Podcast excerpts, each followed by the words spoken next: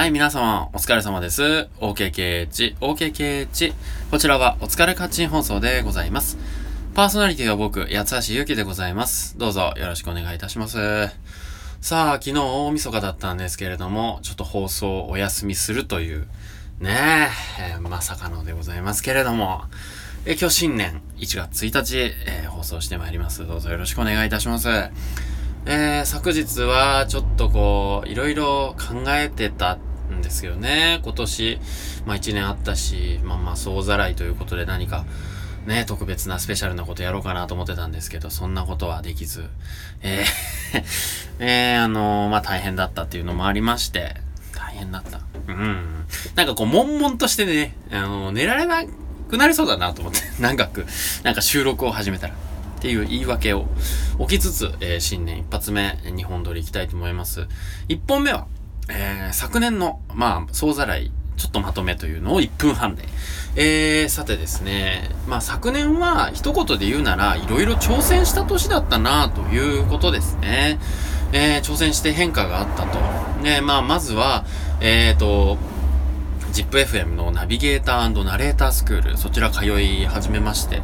えー、あの、声の仕事をやりたいやりたいと言い出しまして、で、こう ZIPFM でいろいろ技術を学んだりですかね、体験させてもらったり、フリートークの練習をしたりだとか、まあ、お疲れカッチン放送自体はそれより前にはやっていましたけれども、まあ、よりね、えー、しっかりと気合を入れてやっていくようになったというところでございます。で、それ他には、えっ、ー、と、部署移動があって、新しい、まあね、仕事に挑戦することになったりですとか、まあ、あとはたまたダイビングを始めたりしたりとかですね。で、あとはなんか麻雀を久々に始めたとか、まあ、ここら、ここら辺は本当に最近の話になりますけれどもね。えー、ほんで、えー、まあ、だから29歳だったんですよね、去年ね。10月まで。だからその、駆け込みでね、えー、こう、なんというか焦りという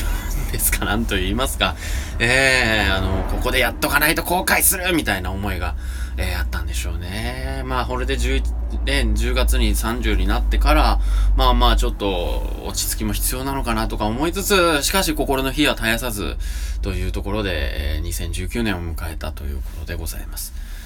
さあ、そして2本目に行きたいところなんですけどもね、2018年ね、いろいろありましたね、本当にね。なんというか、まあ、部署移動が一番自分にとって大きな転換点だったのかもしれませんね。それによって、まあ、あの、結構ね、日記とか見返すと結構やばいこととか書いてあって、1年、5年日記をつけてるんですけどね。えー、あの、去年の1月頃の日記 結構やばいこと書いてあったんで、まあ今こうやってねえ、収録続けられててよかったなと思います。さあ、2本目行きたいですけれども、2本目は今年の、まあ抱負と言いますか、いろいろやっていきたいことですけれども、まあ今年は、え武器をね、手に入れていきたいなと思っていまして、やっぱりね、なんというか自分まだまだ丸腰だなと。気持ちばかりが先行していて、こういろいろな人に、こう自分が使える人間ですとか、自分がこういうところができます。こういうのが得意ですって言っても、こう判断してもらえるようなものが、やっぱり少なかったなって言うんですよ。で、あの、ZIPFM のその、いろいろ通ってたにしろ、いろいろあるにしろ、やっぱり具体的な、こう、これこれがも、これこれを持っています。これこれの成果があります。ないと、やっぱり人間って信頼できないところはあるんですよね。うん。なので、やっぱりその、形として人に見せられるものをどんどん作っていきたい。